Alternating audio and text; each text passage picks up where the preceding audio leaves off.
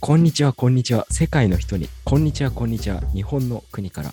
いろんな王子様いるよね。小沢健二も小山田圭吾もハニカニ王子の斎藤佑樹も湘南海の王子の小室圭そして辻岡義堂だってそう不吉な証とされる王子様というあだ名の中で最も最も最もクールな小沢の健二君のトーク今週は小沢健二のライブを見に行ったということで小沢健二について語ろう「ハッシュタグ #OZKN」ということで一緒にライブを見に行った番組準レギュラー安藤さんをお招きして小沢健二トークを行います、えー本日は Zoom にて収録でありますはい、早稲田山荘ラジオ真珠です。この番組は早稲田大学に実在するラジオサークル FM 早稲田のメンバーをお招きしてトークするカルチャー番組です。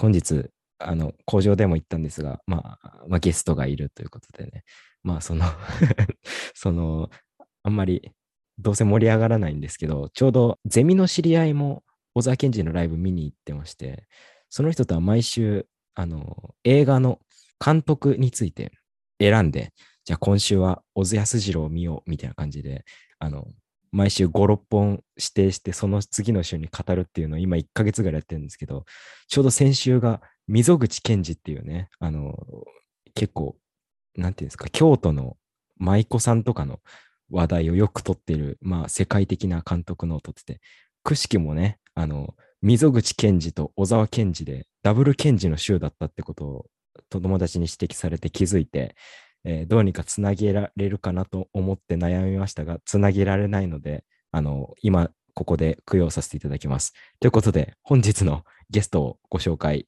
しましょう。えーこの方です。はい、えー、どうも、おならで月まで行けたらいいな。FM 早稲田 OG の安藤でございます。よろしくお願いします。すみません、ちょっと、な、何ですかそれちょっと。あれですね、僕おならで月まで行けたらいいなは、その、小田健が昔、ポンキッキに出た時に歌った曲ですね。あーちょっと僕 の、ちょっと守備範囲を超えてきてしまって、すみません、ちょ全っと然、外れてていいと思うんですけど。 本キッキ世代じゃないですからね。うん世代じゃないですね、私も。そうもうそ YouTube れで見たっていうような。それこそ、あれですよね、スチャダラパーがやってたポンキッキですよね。そうですね、あれ坊ですよね主、ランラン、ピエー ル。素晴らしい時代ですね、本当に。とんでもないですね、朝から。うん。うん、まあ、そうですね。とりあえずということでね、あれですね。あ の、ライブ見に行ったんですね。小崎その。うですね、ライブを、えーっと、はいタイトルがない、正式なタイト ルが、あ、そうかっこいい宇宙少女。あ、そんなそうなタんイですトかルだったかもに今。これあれなんですね。そうかっこいいって、あの、アルバムの、あれだったんですかそうです。イベントというか一応、はい、アルバムのリリースツアーなんですけど、うん。まあちょっとね、この COVID-19 のおかげでうん。 2年経っねてしまいという、念願のですよね。そうですね、もうう寝んかせましたよ、2年チケット。うん。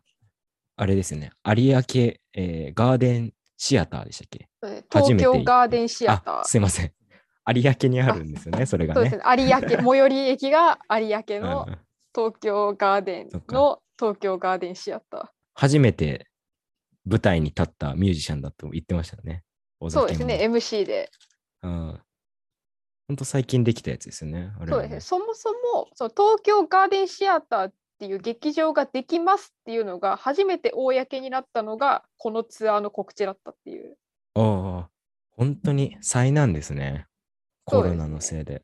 まああこけら落としではなかったんですけど、あうん。その後に発表されて、うんその人の方が日程が早かったみたいなのが確かあって。うん。なんかこう、MC の時の話とか聞いてると、本当に制作段階、建物の制作段階から尾崎が関わってたみたいなことを言ってましたよね。そうですね。住友ですね。住友不動産は、 ホールを作るのうに、ん。 なぜ小沢健二にでも、でっかいホールでしたね。8000人入るらしいですけど。めちゃくちゃ入ってましたよね。うん。そうですね。まあ、ほぼ、うん、満席。ほぼっていうか満席でしたね。うん、そう、あの、僕らは、その、あれですよ、もともと U23 でしたっけあれですそうよですね。ね。 U20、U、アンダー23アンダー23 23っていうの、のがあって、そう、安くて。そうですうんね。まあ、もともと、その、えーっと、その前の、あの、春空虹っていうツアーはい。から、えー、と2000円席っていうのがあってうーん。で一番後ろの席で2000円っていうやつだったんですけど今回ははい23歳以下限定で、えーっと最後尾2200円だったんですけどまあ2年延期になって25歳まで伸びて、あんた25になりました ね。うあんた25になって はい。滑り込みで僕は全然大丈夫だったんですけ ど。うん、いやー、そっか、もう2年経ってるんですね。はい、いやーそそれがね、たまたまはい、僕のとこに回ってきて、安藤さんのそうですね残りちょっとチケットが。もともとあのうん2年前から約束してた人が急遽行けなくなってしまってはい。で、まあ、声かけさせていただいたんですけれどもはい 本当 に良かったです。行けて。安いし、本当に安いし安いし。あ、本当にありがとうございます。出していいただやいて。いやチケット代。それこそなんか MC とかでも小沢さん言ってましたけどはい。その若い人がなんか僕を見つけてくれてありがとうみたいないや、僕そこい一番なんか好きでしたね。なんかその、僕のややこしい歌詞を見つけてくれたみたいな。ありがとうみたいに言ってましたよね。言ってましたね。いや、そう。なんか、その後、あの、今、その、ライフで僕を知ってくれた人たちは40代とかになって、娘さんや息子さんがいると思うけど、それと一緒に来てるかもしれないけど、あの、君のパパやママは昔、クールでおしゃれだったんだよ、みたいな、ね粋なね。ね 粋なことを言ってました粋ね。な。あれは、パパやママの方が嬉しい言葉ですよね。なんか、そどうっですちか。ね。うん僕ら新世代のお酒ファンというか、お酒ファン。新世代、新世代なんですかね。いや、でも僕、本当にあれなんですよ、あの、そうかっこいい新規みたいなとこあるんで、ああ、そのぐらいのアルバム時期、そうなんですね。あれいつでしたっけ ?10 あれ19か。が、えっと、今手元に CD があるんですけど、はい。 2019年11月13日って書いてありますね。あ、そうか。まだ3年も経ってないですね。 うんそうですね。いや、まいあ、や、そでもの後結も構ね、前な気はして、結構前してくるんですかけど自分の中では。まだ学生でしたし、うん。そっか、もう学生じゃないですもんね。はい、安社藤さんは会人です。うんまあ、よかったですね、本当に。よかったですね。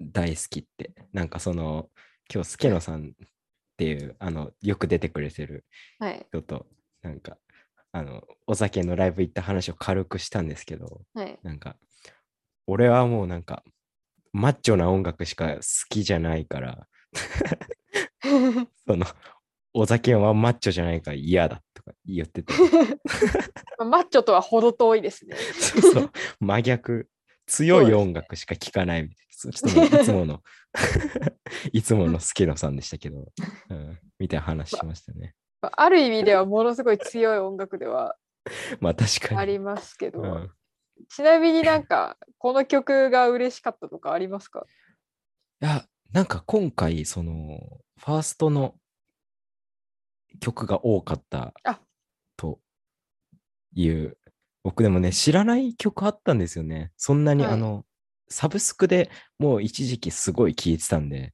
それ以外のがちょっと抜け落ちたりしてて、はい。その、その後聞いたりしたんですけど、それこそ、なんだ、横浜行って東京じゃないですか、の、はい。そこで、その、瀬戸利として追加された天気読みとか知らなかったんですよ。あそうなんです、そねう。なんで、ファンとしては嬉しいポイントを楽しめなかったなと思って。あああ。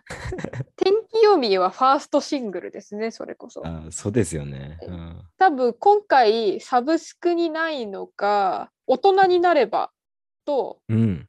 とローラースケートパーク、天使たちのシーン、はい、天気読みなのかな、多分。あー、で、えなんかはい。ーそうですね。で、えっ、と、大人になれば以外はファースト。そうなんですね。で、そうですね。大人になれば球体の奏でる音楽ってアルバムに入ってる曲で、はい。これは本当えにーあの、ファーストはこの間再発版が出たんですけど、はいはいはい。球体は本当に中古で探すか、あーあの、レンタルショップに行くしか今ないので、うん、そうですよね。あ、なんかはい、その、なんだ、それこそ、その、遡っていくと、フリッパーズギターの、あの、ヘッド博士でいいんでしたっけあれ ヘッド博士の世ヘ界ッドと博士の世界ととかは、あの、版権の問題というか、で、はい、もう、まあ、死ぬまで無理だろうと言われてるじゃないですか。はい、その、 あの、サブスクだとか行くのは。そうですね。なんかその渋谷系全体のそういうなんかこうやり逃げ的な文化でもあるじゃないですか。ありますね。そそれの影響ですか小沢健の初期がみたいなのも。あー本当に球体は出してないだけだと思いますよ。あそうなんですね。それこそ最初サブスクをえーっと始めた時に配信になったのがあのライフと刹那だったのかなうーん。で当時の記事がネットの記事が出てきたんですが、まあ、新曲と、えーっと確か「ライフを公開しますみたいな感じで、はい。うんで確かあの Apple Music に入るとはい、なんか見られるコンテンツみたいなのでいろんなミュージシャンとコラボしコラボして番組ああをりやまっしたてねた。んですよ。満島ひかりとかはい、なんかありましたね。でそのコラボした曲がどんどん配信になるみたいな感じうで、ーん。で確かその番組の収録であれですあの銀杏のミネタさんとゲリラライブはをいやったんですよ、確かそれ知ってますね。それどこでしたっけ、どっかで。下北沢下北だったしたっけそう。ほんとラッキーですよね。現場いたら。すごいですよねまあそうだな。お酒はまた違うけど、うんミネタさんなんて下北のなんか、星星というか、星やっぱすごいですよね、その二人がね。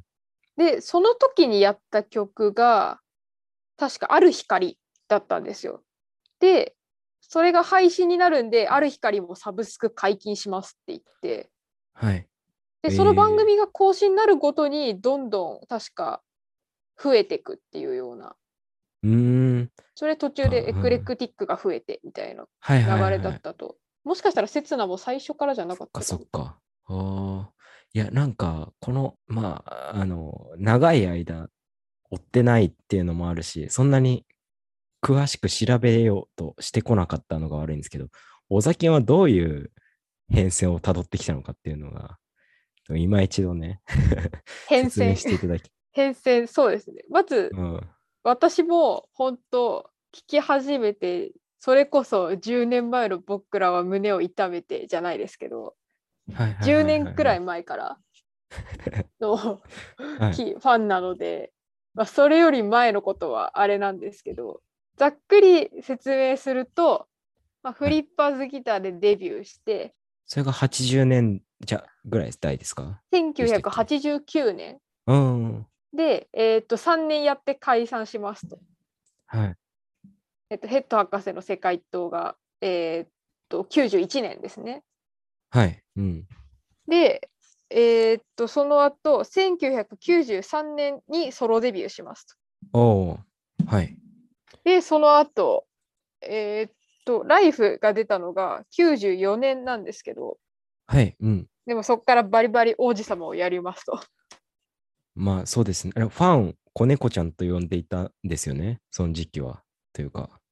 そうですね、ファンを、ファンをというか女性をというか、あみんな子猫ちゃんだったわけですね。まあ、子猫ちゃんのふくらはぎが小鳩みたいだとか、よくわからないことをいい、ええこう、はいでかい襟のシャツを着て、体をくねくねしながら歌っていたわけですが、くねくねしてましたね。うん。はい、ラブリーとか一番ラブリーとかそれが出てる感じがする。はい。それこそ私、一番最初に小沢健二を知ったのがラジオだったんですけど、ああ、はい。たまたま強い気持ち強い愛を聞いてえであそれはだ誰のラジオでしたっけ それがえっとエグザイルネスミスの「オールナイトニッポン」だったんですけどネスミス入りは割と少ないと思いますそうですね。ネスミス入りでまあ厳密に言うとかかってたのは、あのリミックスなんですけど「強兵ディスコナイト」って、あのコンビニ入ってる。はい。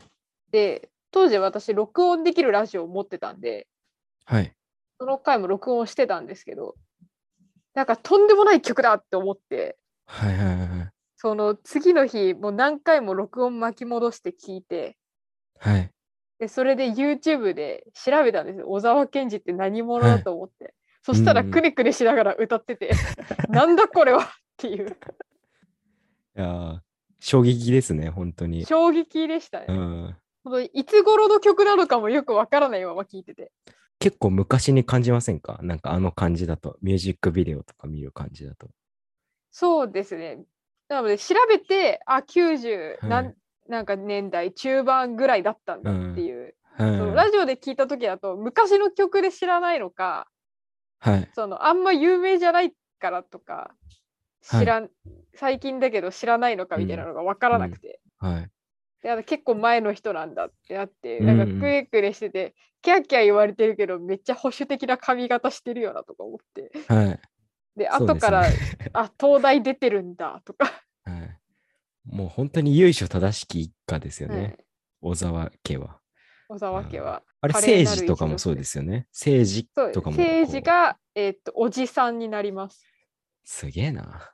指揮者のあの小沢誠二の小沢老政い治。、老いが賢治なんですね。すごいですね、本当に。みんななんか同じ顔してますよね。 うん。なんか似てるなって 最う近ん王子様だな。王子様でうすね。ん。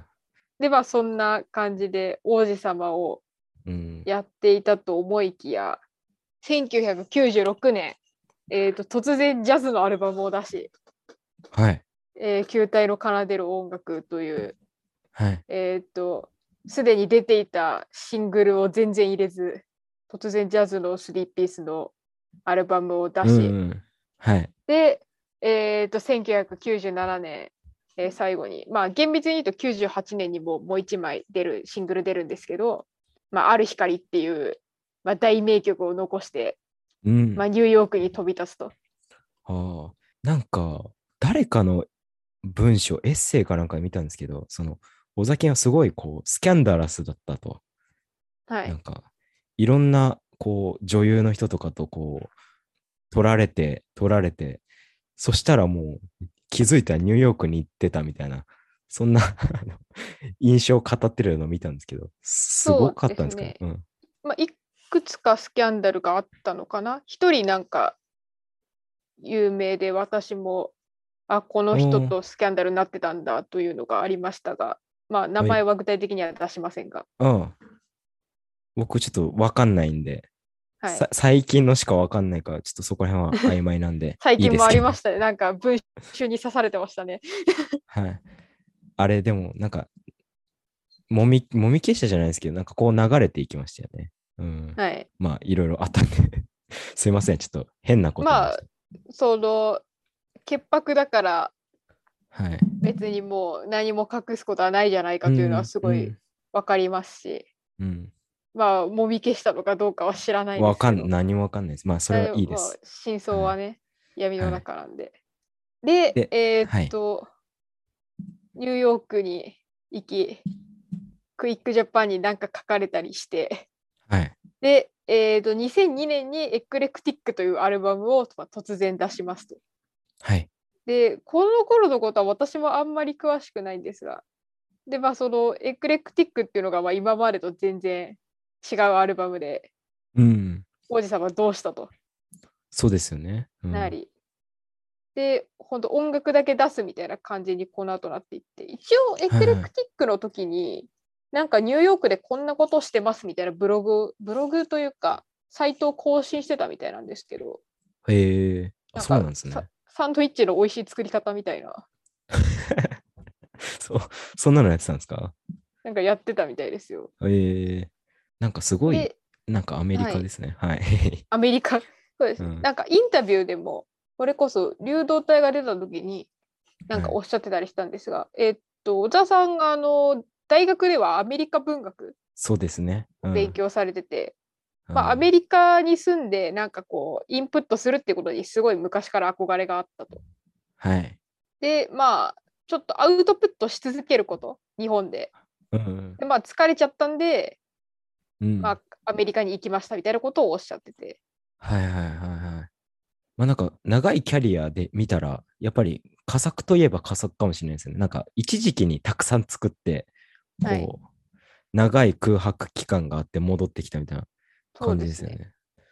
あの、まあでもはい CD アルバム単位で見ると佳作に見えて実ははいまだアルバムにも入ってないシングルが山ほどある、ああ、そっか。はいいろいろあるんですね。ああ。なんか、はい、あまあ、安藤さんわかるかわかんないですけど、そのアメリカ行ってる間とかって、ファンたちはどういう感じでいたのかなとかもそうです気ねになるんですけどうだったんですかねそれこそなんか多分この番組アップした時にハッシュタグつけてはいはいなんか ツイートして当時を知ってる方とかになんかそうリですプねライとか欲しもいらえですたねら嬉しいですね。やっぱりライフ以後に生まれた世代なので僕そうたでちすはね。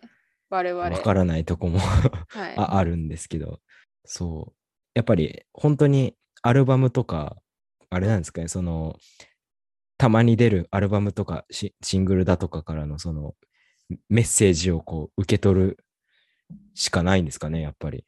そそうですよね。まあ当時は本当にその後なんかほ本とか書き出すのはもうちょっと後なので。はいはいはいはい。そうですよね。はいなんかやっぱ詩詩をにをに結構重きを置いてるんですかねはい大酒健は。まあ、そうみたいでしたよね、その、うんあのこの間の MC を聞く限りでは、は言葉い、朗にすご読いがこだ多かわっりたがりとか、うん、はでいすよね。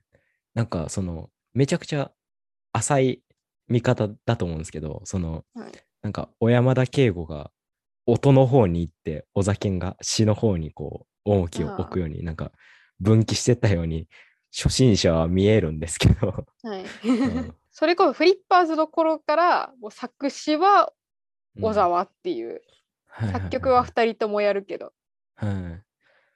なんかその友達あのゼミの知り合いでお酒のライブに行ってた人が言ってたんですけどその小山田圭吾もこう一人になった初期の頃はそのフリッパーズみたいな歌詞をい書いてたみたいな言ってて、はいでどんどん歌詞減ってったみたいな話してたんで詩はやっぱお酒が強かったんだなと思いまなんしたかね、言葉は多分小酒んででも逆に今度コーネリアスはうんキャリア重ねていくにつれてもう歌詞も音楽そうですっねていう、うん声も楽器っていう方向にどんどん行って、はいうん、であとインタビューで言ってたんですけど最近になってそのメロウェーブスになってようやくうんなんか声後でいじれるから堂々と歌えるようになっ たああ、まあテクノロジーのおかげで。はい。あと歌詞も人に書いてもらってはい。なんかラブソングも歌えるようになったみたいな。えー